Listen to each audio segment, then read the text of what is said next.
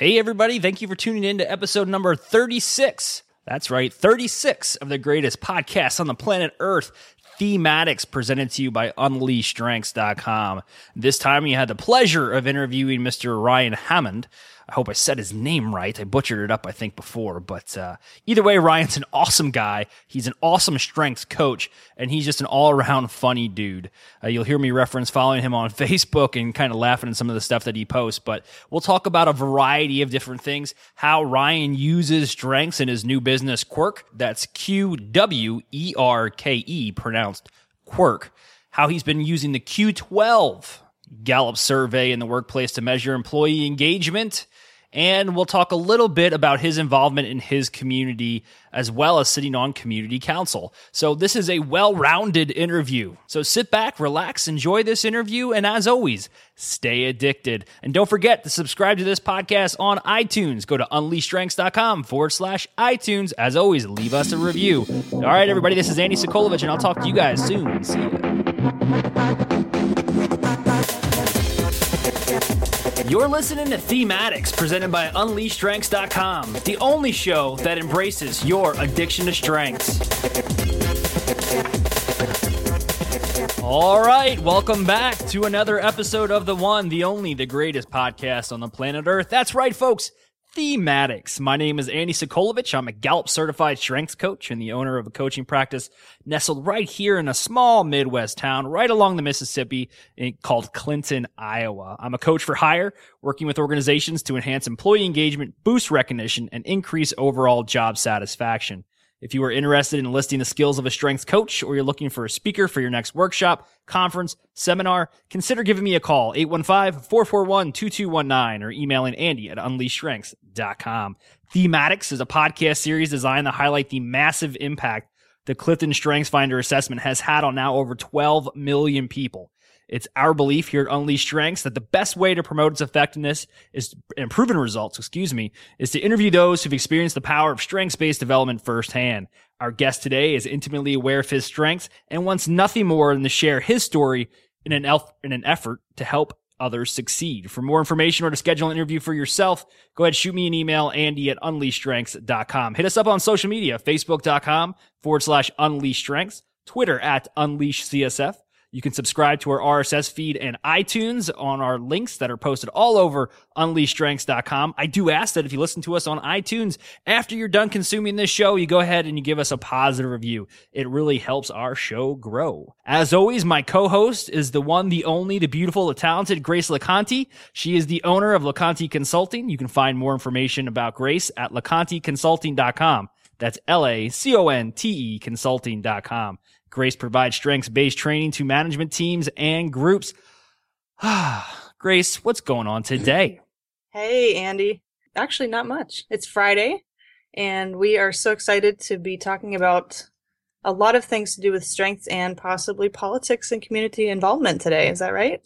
Yeah, we're gonna we're gonna cover a whole bunch of different topics today. I'm excited. I'm so excited. Yeah, that's something we haven't really covered before, so this is gonna be a great show. Well, our guest today, I'm going to read his bio here in a second, but our guest today is a guy who I've been following around for a while. He's got a business called Qwerke, and it's exciting to see his development. And he's a funny dude. I follow him on Facebook, and he's always posting some hilarious stuff that always uh, makes me chuckle. My wife says, "What are you laughing at?" I'm like, "Oh, just Ryan's post on Facebook. No big deal." but uh, Ryan Hammond is a co-founder of Qwerke. Qwerke builds the world's most engaged, high impact organizations.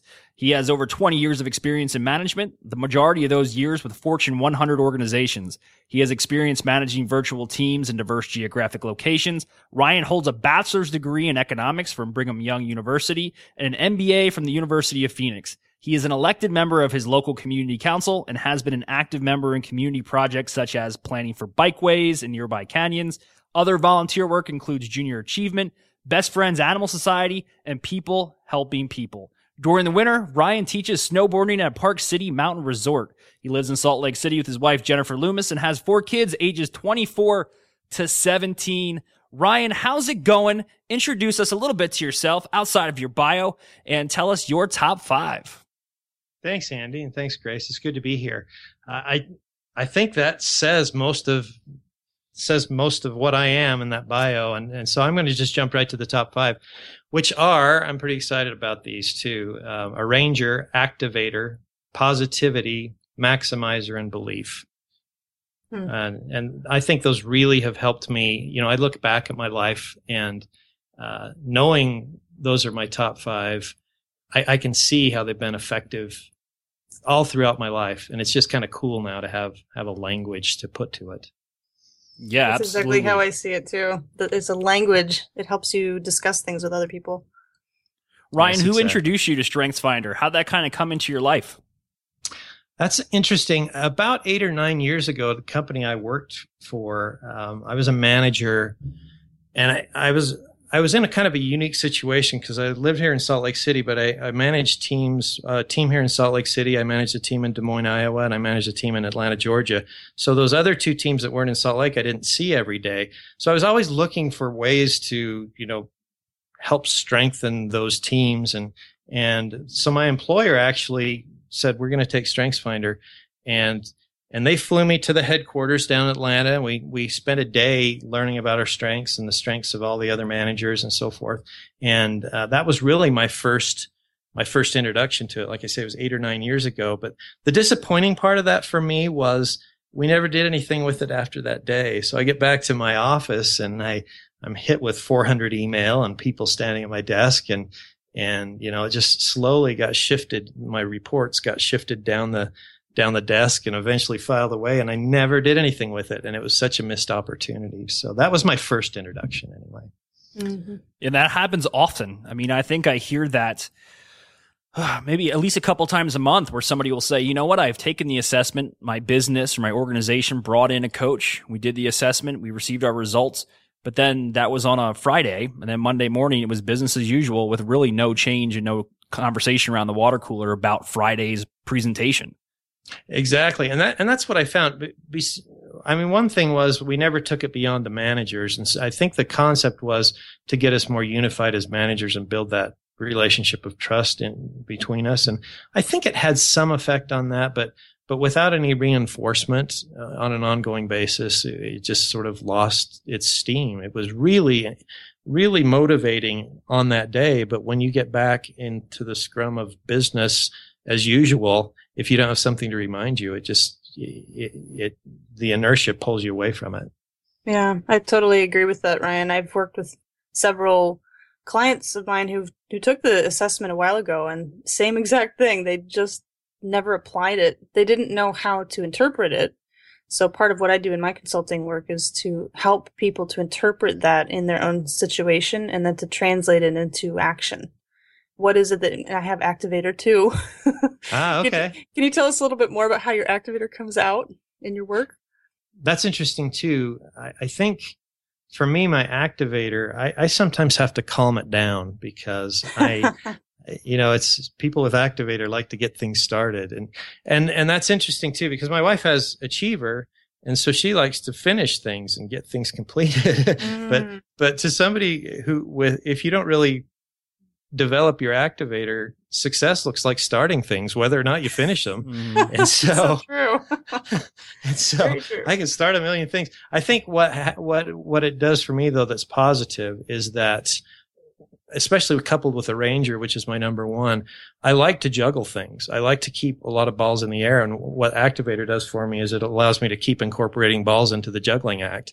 Um, and, and, so I, I, get really energized when I have a lot of things going. And, and I look back on my, on my career in corporate management and, and where I worked most of that time, we, it was in a benefits business. And so, uh, during open enrollment time at the end of the year, all of our clients were going through open enrollment. That was our really critical busy time.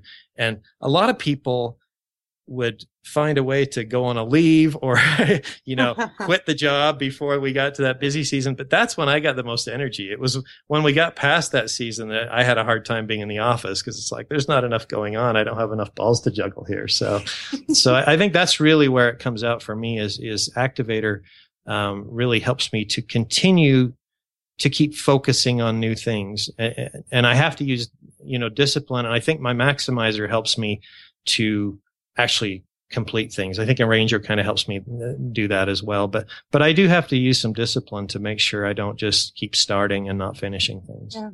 So Ryan, since that day when you when you learned about your top five, talk us talk us through the your strengths based development, kind of like your journey. You got that top five, you're looking at it, now you have to apply it. What did you do now as a manager, now as an entrepreneur, to actually apply those talents in your everyday life? Okay, that's a great question. I think for me, you know, that story I gave before, it, I kind of had a, a, a, a hiatus or maybe a blackout for, for lack of a better term in my strengths journey. I think I, you know, I think you still do it because they're your talents and you, but it, it isn't deliberate if you're not focusing on, like we say, the language of strengths. And so I, I can see how I was still making some progress, but I, I really didn't look at it for, for several years. And it was, in the spring of, of 2014, so just a little over a year ago, that I was starting this business, this consulting business, and I, I thought, how what are some tools I can use to really help me do this? Because I have my my education, my experience, and and I know some things that I can do. But what's a tool I can use? It was actually my wife who reminded me of StrengthsFinder, and so I I I just decided to retake it because it'd been so long. So I actually don't know what my top five were from the original one because once I got these, I thought that's good. That's all I need to know. I don't want to get confused by. Mm-hmm. um, so I haven't looked at those originals, but the ones. But back in 2014, I, I retook it and I thought, wow, this is really. I'd forgotten how how close to me this really describes things. And then we were just as we were looking at it, you know, we, we bought a coaching kit because we thought, well, this will be a good tool to incorporate into the business. Um, but then we saw we were just like three weeks away from the next accelerated coaching class that Gallup was doing in, in Irvine, Irvine, California. And we thought, wow, we could do that. We could, we could drive there and, and, uh, and make a little vacation out of it.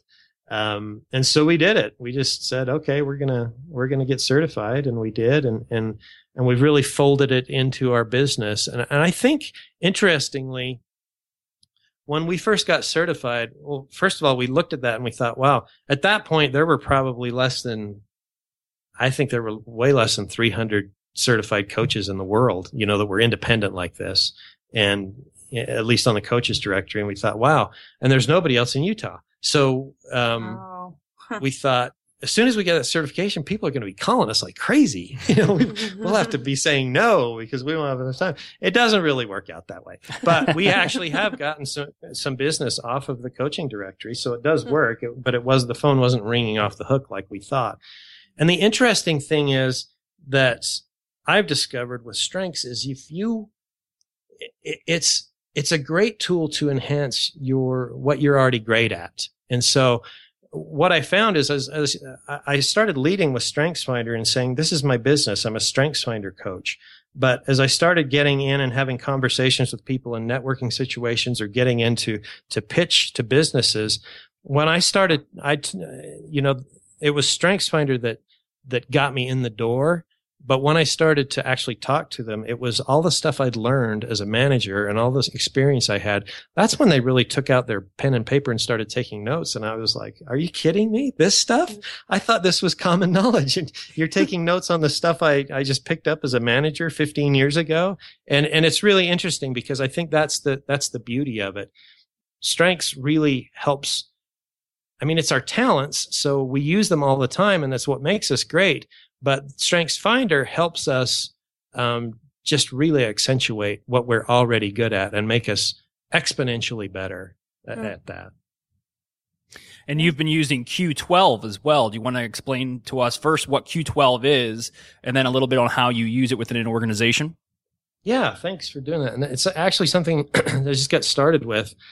Um, but Q12 again, former employer, that was that was something that I get introduced to there, uh, where they used Gallup's Q12, which is the the it's called the Gallup Q12 Employee Engagement Survey, and so it's a measure of employee engagement. It's not more than just a clever name, um, but it, it's based on 12 elements of engagement, and it's 12 questions really that Gallup has over 30 plus years of research found to be the most predictive questions you can ask when it comes to employee behavior and, and what they're going to do and, and measuring their engagement.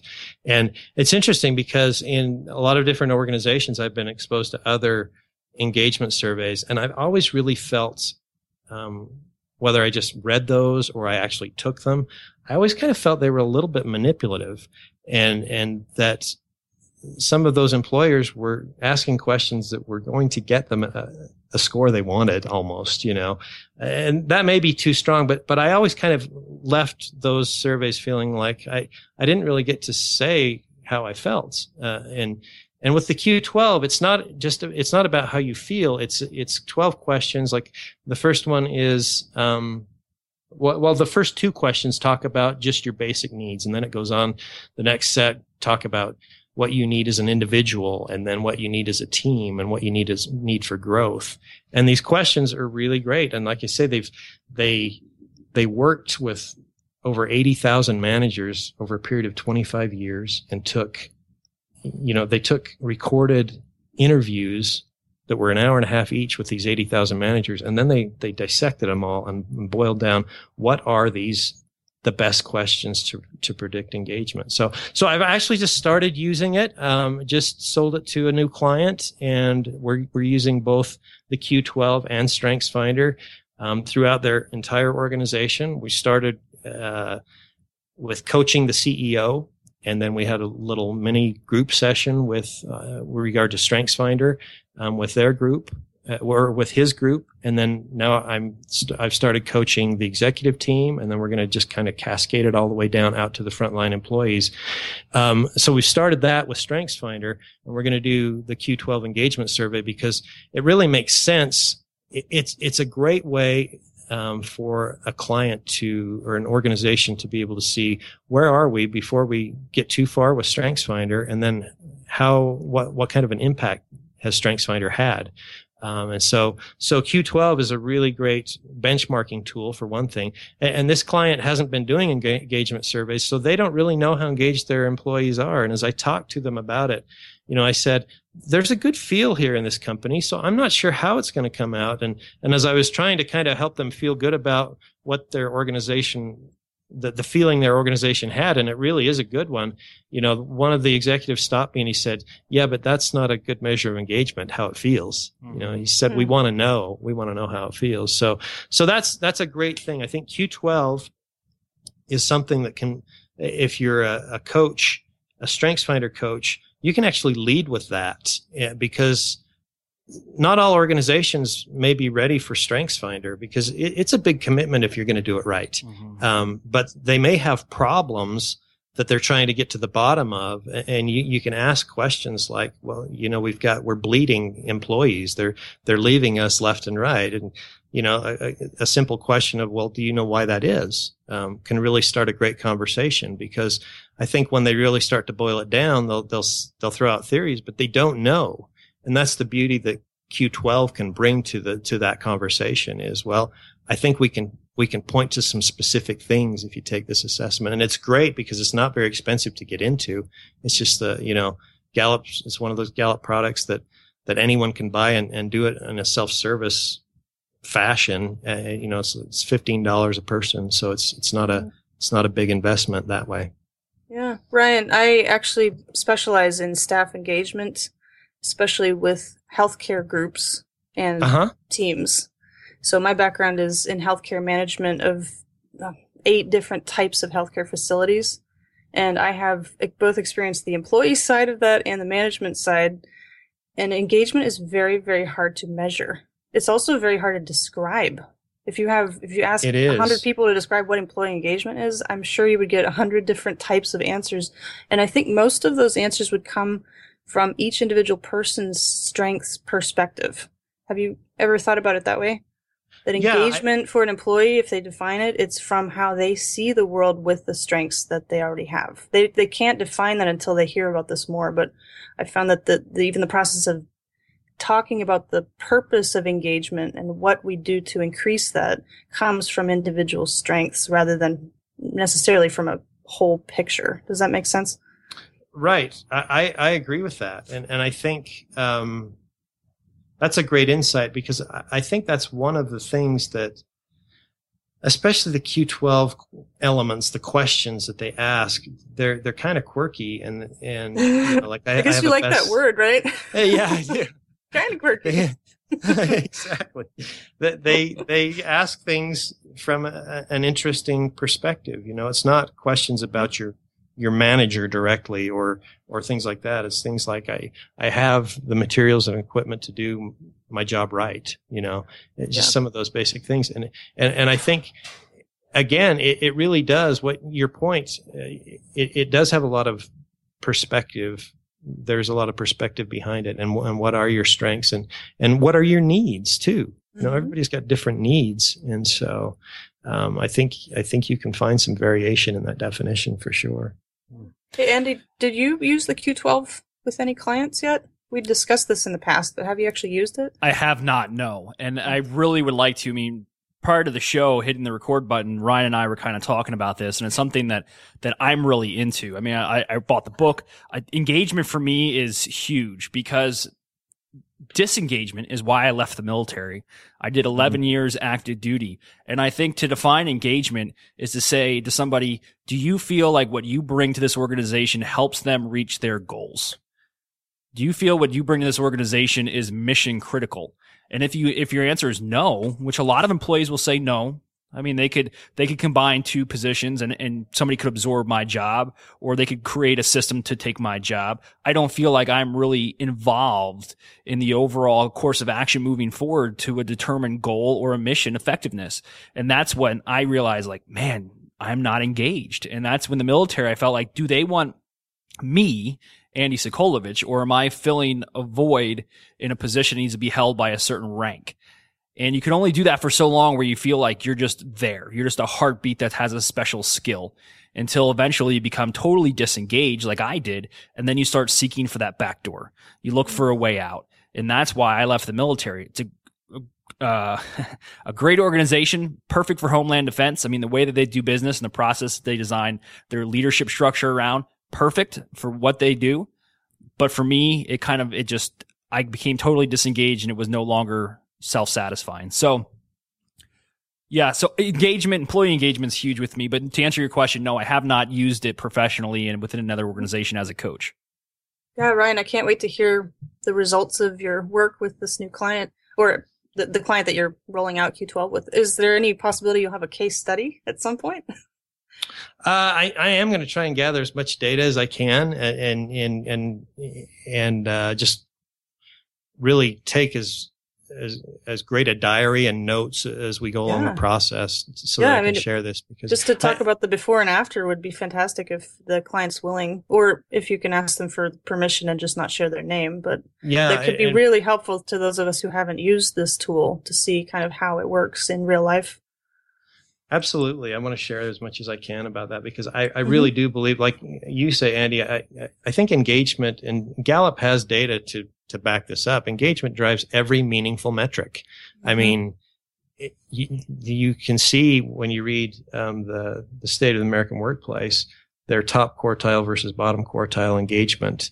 Um, the the companies they've got in their database, um, just the differences between that. You know, it's just amazing, and it, it tracks product. It tracks against productivity, profitability, customer satisfaction, uh, retention, workplace accidents shrink in in retail you know so it's it's everything most businesses are going to worry about is is driven by engagement so it's great grace that you are you know that's your passion and you and you're behind that in your business too because i think it's yeah. it's a message that needs to get out there and i think people a lot of business leaders think it, uh, think of engagement as just a fluffy thing and so you have to show them that no it's there's hard data behind why engagement is is is why you are or not are not successful. you know, it really is mm-hmm. the it's the beginning of of most things that they do. Can I just mention something real quick? Yeah. One of the things I'm so excited about with my working with clients, and I'm actually uh, producing teleseminar to talk about strengths with harmonious teams. There's um, there's so much out there. There's a big need to be filled in helping management teams to understand how their employees are engaged. And something I'm super excited about is recognizing the role of millennials in all of this. I have talked to so many executives and managers who are Gen X, which is my generation, although I kind of bridge the gap between the two. They some of them are so frustrated by managing millennials that they refuse to hire any more. And I know that's technically illegal to do. I'm not going to share names, but they are just so frustrated with how they do not understand the values, the motivations. They don't know how to get them to work harder or they just don't connect at all. And I've talked to so many people in Gen X, you know, the Gen X generation, which is from about 19, what is it, 65 to 1980 um, birth year, that say that they just cannot connect with millennials who were born between about 1995 and 1980. Have you heard of this at all? Is this a, I mean, you have children yeah. who are kind of in the Gen Z category, the college age and younger. Right. But have you seen this phenomenon happening with engaging millennials is one of the hardest things that managers are finding yes, to do. I, I think I think you're on something really big there, and and it's something we have to get we have to get good with. We have to get used to. They're going to be the biggest generation. They already are. Okay, it happened. So, yeah, it just happened that they just surpassed Gen X in workforce um, growth. Yeah, but it, yeah, so it's interesting because you know in the job I left a year and a half ago, um, that was always that was always a topic. It's like, and I mm-hmm. think even at back in those years, we were at a point where we really hadn't defined what it is. What's what's changed? It didn't assign it to the millennials or anything like that, or even a generation. It's just like the, the applicants are changing. These younger applicants are. It's different, you know. They they've got different motivations when they come in, and it's. I, I, I see it all the time. I see it all the time now, but I, I really did see a lot as a, a, manager in a corporate environment. You, the, over the years, you know, I, over the years, I interviewed hundreds of people for jobs. And it's just, as I look back on the change in the, in the applicant force that, that I saw, it was just amazing. But, but I think you're onto something really valuable for organizations if you can help them start to get over their anxiety about, about millennials because they offer so much and they offer so much of a more I don't know, it seems like a healthier perspective to me because it's it's it's they it's do. I feel driven like by advocate. altruistic stuff. Yes, exactly. So so true. Like I love to translate and kind of interpret how valuable the millennial I mean, it's a it's a whole generation, so you can't make huge generalizations that apply to everyone. But I right. think there is so much value in how millennials see the world and how they work you know they don't work to work they work to contribute to to bigger things you know yeah. they work because of a motivation that once you define that and you can fit them into that in your company they will work harder than any other employee. I mean they just have to they have to have a reason to work for you. So that's one of right. the problems i think a lot of organizations are having. And i think so it's a great yeah. topic. Yeah. Yeah and, and some of the organizations that are that are like bigger and older and having a harder time changing, I think they're the ones that are going to really bear the brunt if they don't learn to shift and pivot toward the millennial generation mm-hmm. because you can't you can't have those same old motivations. You can't talk to a profit and loss statement and and think it's going to motivate most millennials. It just doesn't. Actually, money just really doesn't in some cases. It doesn't motivate as much as meaning and experience. Yeah, exactly. so if if that's what you're building your business on, and we do this because it's profitable, well, mm-hmm. that's not even in the it's not even the vocabulary. so it's it's it's just really interesting. I think that's a great a great thing you're doing. I think it, there's a lot of need for that right now. Thank you. All right. I'm sure Andy wants to reel us back in, right, Andy? yeah, absolutely. So, Ryan, you get your top five, you become strengths aware. Now you're trying to aim them. You've become an entrepreneur, but talk about how you've been able to aim your strengths in a direction that helps the entire community. For me, one of the things that, that I've really like to do, and maybe I've got, so maybe I am channeling millennials again to, to transition, um, is when I got out of my corporate environment and and sort of sort sort of looked at what you know, asked myself, what do I want to do with the rest of my life? The first thing I started to do was volunteering in a lot of places and getting involved in th- some things. And, and I, I, um, I started thinking, well, what am I good at? You know, what can I do? I'm not a, I'm not a plumber or I'm not a, you know, I can't go fix people's pipes or fix their car. I'm not a mechanic. I've been in the service industry for all these years. Do I do anything well? And uh, so then I started thinking, well, I, you know, I, what I'm good at is is helping people further their careers. And so I started thinking about, you know, could could I be a career coach or something like that? And and I, as I was going through this this process, I started volunteering in different places. I started volunteering at a place that helps um, helps women who've been on public assistance get off and and get jobs mm-hmm. and uh, and so that that's one area. So I could use my strengths. Um, because I've always felt like I used my strengths to do that with my with my teams when I was a manager in a corporate environment. And so I thought if I can translate that over, I can help these people in the community. And it, it gave me opportunities to meet a lot of different people. And, and eventually it gave me an opportunity to, to run for my own little community council in my little community here outside of Salt Lake City. And, uh, I got elected and I was so surprised, wow. but I did.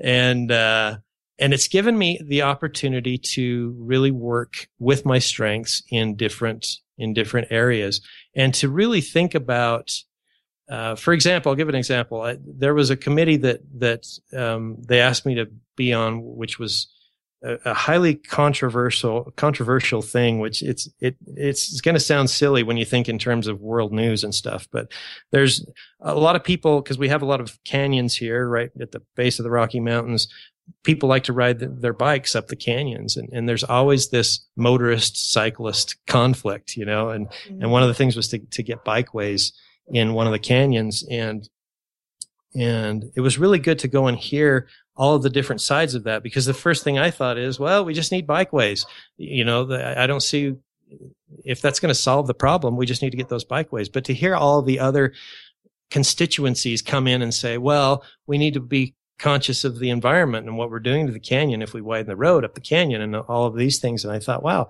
it, it really helped me. My, I think my maximizer came out to really mm-hmm. look at what is the entire situation here, look at the entire picture and how can we get from what we have now to the best possible solution. Um, and, and, I think that's that's one way I've been able to use my strengths in, in community. And so that's that's in the end that's what we came up with because you had the full spectrum from the cyclists who said, "I want a bikeway up and down the canyon," you know, going up on one side and down the other, and you had people who were joggers who were saying, "Well, I get run over by bikes," you know, and, and so you had all these things, and and we I think we finally came up with a good solution that that kind of made everybody everybody happy but but it was it was kind of fun for me to look back and say yeah my contribution to that was was maximizer and really trying to listen to all of the constituencies um, hmm. that had an interest in that canyon yeah because you didn't want to just make it a half thought through plan and just throw in some extra dirt, right? Exactly. you wanted it to be the best bike lane. And did you have a bike lane and a running lane, or how did it end up looking? No, it, it actually ended up that um, there was enough space to pave a little more in most of the canyon um, hmm. without having an environmental impact to it. There was enough shoulder area, um, and and and to just take it up one side. Um, but then we did things like you know adding uh, adding watch watch for bike signs and things like that. We worked with the Utah Department of Transportation extensively and in things that they suggested as well, and, and then a, an organization called Save Our Canyons to to make sure they were okay with the things we did. And so it actually it got done this summer, and they they widened it out a little bit, and and the bikers the cyclists are a lot more happy uh, with what they have. And, and, when it came down to it, even the cyclists couldn't couldn't agree because they said, "Well, when I come down the canyon, I want to go 45 miles an hour on my bike. I don't want to be restricted to a four foot lane. I can't stay in it, you know." So they mm-hmm. wanted to go with the traffic. So so it was really interesting to hear all those things. But yeah, my first instinct was my activator saying. If we need bike lanes, just just do bike lanes. You know, I, I had exactly what I was thinking. I was thinking that's the activator. Yeah, exactly. Just get it done, man. Yeah. Why are we having meetings? Thank goodness we can take a step back and realize that not everyone sees it that way, right? That's right. That's yeah. Right. And it's important. I always say, you know, strengths lubricates communication between groups, mm-hmm. doesn't matter who it is. And I think it's ever so needed in politics because I was yes. listening to, um, excuse me, I was listening to a podcast the other day and it was a gentleman who is uh, president, I believe, of some national chamber organization. He said, committees and task force seem to get created so that nothing gets done. And it's so true that how many times have you sat within a committee or a task force or a group of people and they're all like minded and nobody's willing to take action to do anything. They all have amazing ideas, but there's no, the, the, that arranger is not there, that achiever is not there. There's nobody with right. discipline. It's just a bunch of idea oh. folks. I exactly. would not be able to sit still. Ryan, would you sit still and just go with the flow, or would your maximizer be like, "I need to say something"? Yes, I need, and the activator. An activator, like, right? let's not just keep meeting about this. If it's not going to oh. come to some end, then let's yeah. go do something else. So yes, I, I agree. That's a great point, Andy. Yeah, and I think too, it's it's great that we can define. But like for example, I have um, ideation, input, and futuristic three strategic thinking themes and I could never understand why in the world I can't I can't not say something to kind of rev people up or get them to think deeper. Ah, yes. and that used to come out with frustration and kind of aggression, and it's not a good combo when you're in a conservative part of the U.S to have a kind of aggressive girl or woman, you know, running around, not very well accepted. So it wasn't until many years later that I finally had a chance to look at this and accept that this is how I see things. I don't have to be aggressive in the way that I present it, but I also can't shy away from confrontation when it needs to be said. So I've really accepted that sometimes things need to be said. And yeah, exactly. it's important to, to just own the fact that I want to help defend things and help people move forward. And I, I need to be cautious of how they how they receive it, but I'm not going to back down and and forget that that's my mission. So I'm sure your belief can agree with that, right, Ryan? Totally. Yeah, that that resonates Stand with me. All the things you were saying. Yeah, I agree. That's that's really cool. Mm-hmm. So Ryan, you're sitting in an office behind somebody that has just taken the assessment. They print out their report, they're looking at the results, and now they turn to you and they say, "Now what?" What advice do you give them to really kickstart that strengths awareness? I guess kickstart their their newfound journey to become more strengths aware. Yeah, I, I think the advice I like to go with the most, which I found is most effective, is just to get them to read it more than one time and, and do the, the, you know, a lot of us as coaches have people highlight the things that resonate with them, which is interesting. When I more experience I have with that, I think maybe we should have them highlight the things that don't resonate with them because they end up highlighting the whole report. Um, but to to really digest that, and and then and then interestingly, those things that may not resonate with them, I I tell them to go to the, their best friend or their closest loved one to say, ask them about it, which is what happened to me. My number one arranger I think what I found was it's it was so second nature. I just did not the whole theme didn't resonate with me when I read the wow. when I read it, and I. But it was my wife who said, "Oh yes, yes, it does. yeah, that's exactly you." And she she listed off you know ten examples, and I was like, "Oh, that's arranger. Okay, that makes sense to me." So I think that the the description did make sense to me, but I I wasn't really applying it to actual events or things that I'd done in my life. And so when she helped me, it was so much that, a part of you, right? it was so much a part of me. It was just yeah. second nature. And and then I saw it, and she she continues to point things out like that because it's nice to have her be a certified coach too because she can help me that way. But she'll point it out all the time, you know. And a funny one was um, we were having a barbecue and and it was coming time. It was like the morning of the barbecue, and and I was supposed to be doing a lot of things, and she was like, "Well, I don't think we're going to be ready." And I'd been doing all this stuff in my mind, and I I had already figured out if I start by ten o'clock that morning, I'll have it all done. But I hadn't shared any of that with her, and so I think arranger is kind of a the the basement side of arranger is we can look like we're procrastinators, but we're really not. We're we're doing stuff in our minds, and and we're we're taking those mental notes and arranging things all the time. And mm-hmm. so it's kind of funny, but but that's the thing. Eh, so back to the question, I think I I I think the best advice is to really embrace that report and and the things that resonate with you, embrace those, and the things that don't, find somebody who can give you some feedback. Because that's and, and I think a coach is a great way to do that because that's one of the things, you know, somebody asked Eric Schmidt, the the the CEO of Google, you know, what was the best advice he got? And it was to get a coach. And one of the things he said in that interview was one thing we never do, people never do well is seeing themselves as other people see them. And so I think that's really the value of a coach. Um, or even just feedback from a loved one if, if you're not going to go the whole coach way. We kind of had a similar conversation yesterday after we had one of our interviews and we were talking about holding ourselves accountable. And that's something that I need. I, Grace has been kind of that person for me for the last couple of years, along with my wife, is holding me accountable. Cause I'll say I'm going to, cause I'll come up with ideas. I'll have it planned out in my head. I'll tell you how it's going to impact you in the future, but then I have to implement it. And there's times where I just get completely distracted and it doesn't happen. So right. I need that person to hold me accountable. And it kind of relates to what you were saying as a coach or as anybody, mentor, whatever it is, trainer, have the somebody hold you accountable.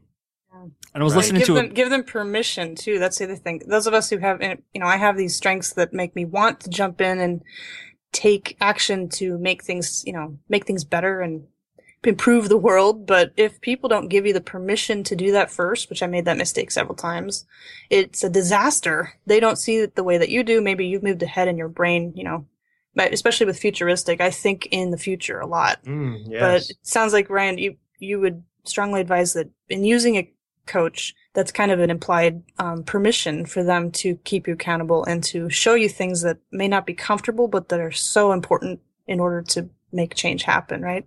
Right. I, I agree. And, and that's, yeah, that's, that's my point exactly. I, th- I think you need whether I think a coach is a great way to do it because they're going to be focused on helping you get better. Mm-hmm. Um, and if you're not going to do that, get some sort of accountability partner that you've got to, you know, report back to on how things are going and, and give them the permission for them to check up on you. You know, that's the thing that it's like, sometimes it's like, well, I'm going on a diet, but I don't want anybody to know because then I, then they might ask me about it when I, when I've got Oreos stuffing in my face or whatever. So. Not that you've ever done that, right? exactly.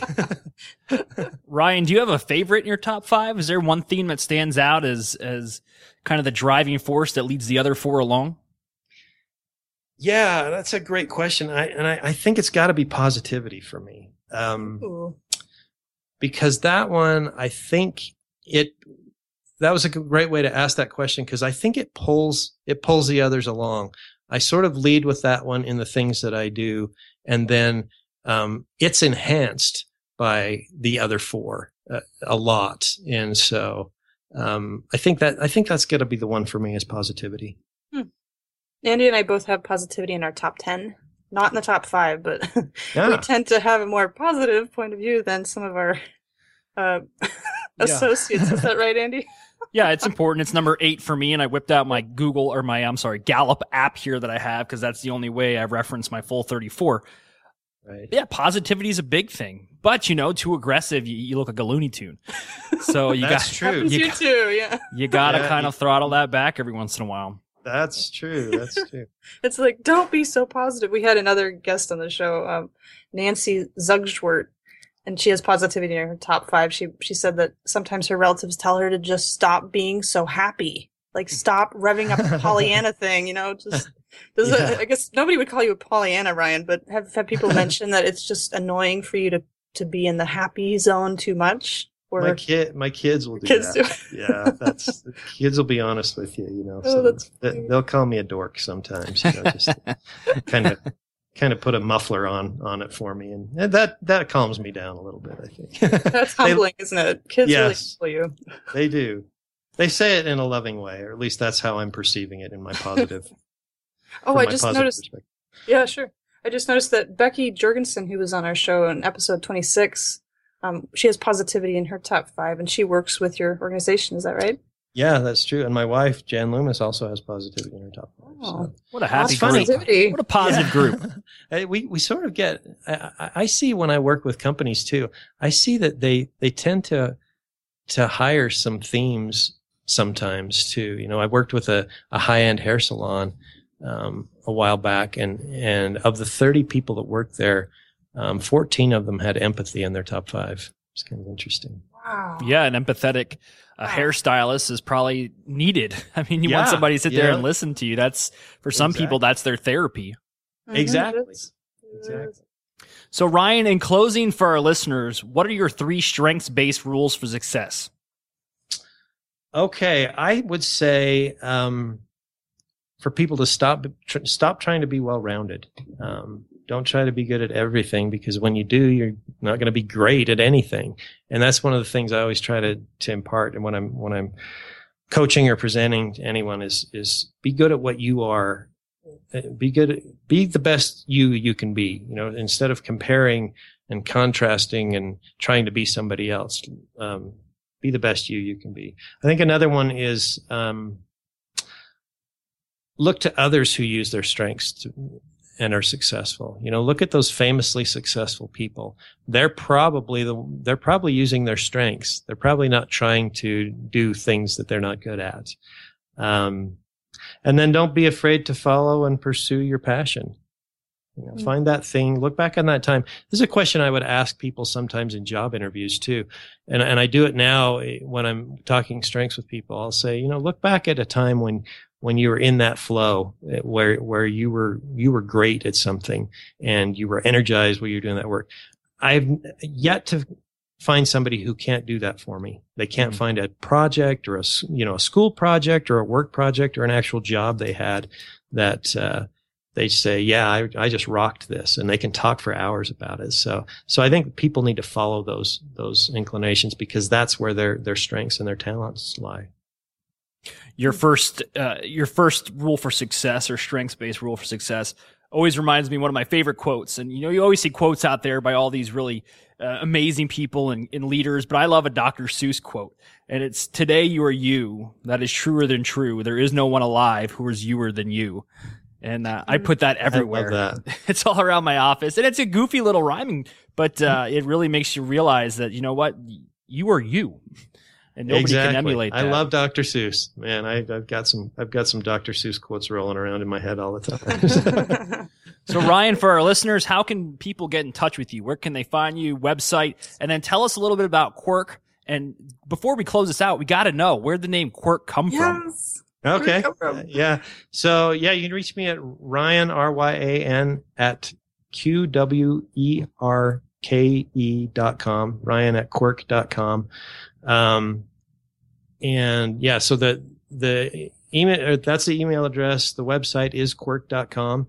And so the story, Qwerke, um, when we were trying to think up a name for the business, um, Jen and I both, you know, we, we've always been kind of quirky people. We've been kind of, uh, you know, square pegs and, and, and just kind of having fun with life. And so we actually we're sitting around the living room with our laptops trying to figure out, well, what's a good domain name if we're building this business? Mm-hmm. So, of course, Quirk spelled correctly um, was taken, and Quirky was taken, and and we went through several iterations until we found Q W E R K E, and and that was a domain that wasn't taken. So we used that one, but but it was it was really behind behind the whole thing is that we're quirky and we want to do things a little bit differently. And, and so I, I, the pronunciation of it, I always have to kind of put in parentheses, pronounce quirk. Um, cause uh, people will call it quirky and that's okay. But, um, I just kind of like when we said quirk, um, it just had a ring to it and we want to, we want to build something iconic, you know, sometimes I'll ask, well, when people say, what does Qwerke mean? It's like, well, what does Google mean? You know, it, it, and so it's, we wanted something iconic, but also that had some meaning behind just kind of who we are and kind of the kind of the off base organization we're trying to build here. That's great. Amazing. Grace, you have any last minute questions for Ryan here before we bring this in? Yes, real quick, Ryan. I also uh, volunteered with Junior Achievement uh, last year in Sioux Falls, yeah. South Dakota. I had oh. a wonderful experience. It was actually one of the most terrifying moments of my life, believe it or not, to step into a classroom of 20 junior high kids and oh, yeah. try to teach them something for an hour and a half and then have that switch, you know, the next period, teach another class of 20. It was really hard for me. I actually asked them, can you please be easy on me? Because I, I need your help to get through this. But I had a wonderful experience. Can you tell us just briefly why you would encourage someone to, to volunteer with Junior Achievement? Yeah, Junior Achievement is a great organization. It t- teaches people about career, or kids about careers and business. And so I've done it in a couple of different ways. Um, I've volunteered in a classroom like you, and mine was in elementary school, usually to second or third graders, which is interesting. You know, you, you teach them about a, a donut business or something and you're trying to trying to just impart business concepts to them. It's kind of fun. And the other way is here in Salt Lake City, we have something called Junior Achievement Town or Junior Achievement City. I oh think. yes, I've And seen. So, I've so seen yeah, that. It's Mhm. in a it's in a big building, and they build all these little storefronts, and, and kids get to go in and, and, and run those businesses, and they'll, they'll be named after businesses in the community. You know, like they'll have the power company, and they'll have a store and a Target or whatever. Um, and they get to be the serve in these different roles, and so I just go in there and kind of help them um, answer questions while they're running their business. It's a lot of fun, but yeah, junior achievement's great because kids are so excited to learn. And I get this too when I teach snowboarding because I, I teach primarily children and it's so much fun. I get to use my strengths doing that too. I, I see that all the time. And, and it's just a junior achievement. If you get an opportunity to, to, to volunteer for that, I would, I would highly suggest it to anyone. Yeah, even if you're nervous about being around kids, because it's not really as hard as I'm making it sound. It taught me a lot. I, I Yeah. really need, I needed to see what what uh, Gen Z kids, other than my own kids, are in elementary. But I was Right. curious to see what junior high and high school kids were like, and it really gave me a. I felt really good about the future after I met them. Exactly. oh, I'm so- not so nervous now. Yeah, I was so pleasantly surprised because at first I thought, well, I can relate to my kids, but I can't relate to other people's kids. and and they they if you go in with the attitude of just really wanting to share with them, they just drink it up. They're sponges, and they, and you'll have their attention. It's it's just it's a lot easier than you think it's going to be. Hmm. Thanks for sharing that. Yes, thank you, Ryan, for being on the show. We really do appreciate it. You're welcome back anytime, sir. Thank you. It's been fun. All right, everybody. This is Andy Sokolovich from UnleashStrengths.com and the host of Thematics, along with my co-host Grace. Say goodbye, Grace.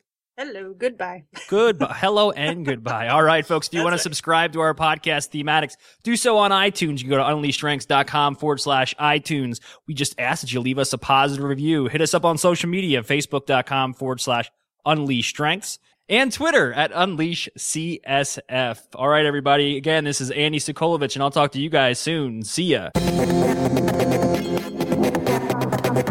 Thank you for listening to another episode of Thematics presented by UnleashStrengths.com. Remember to embrace your strengths and always stay addicted.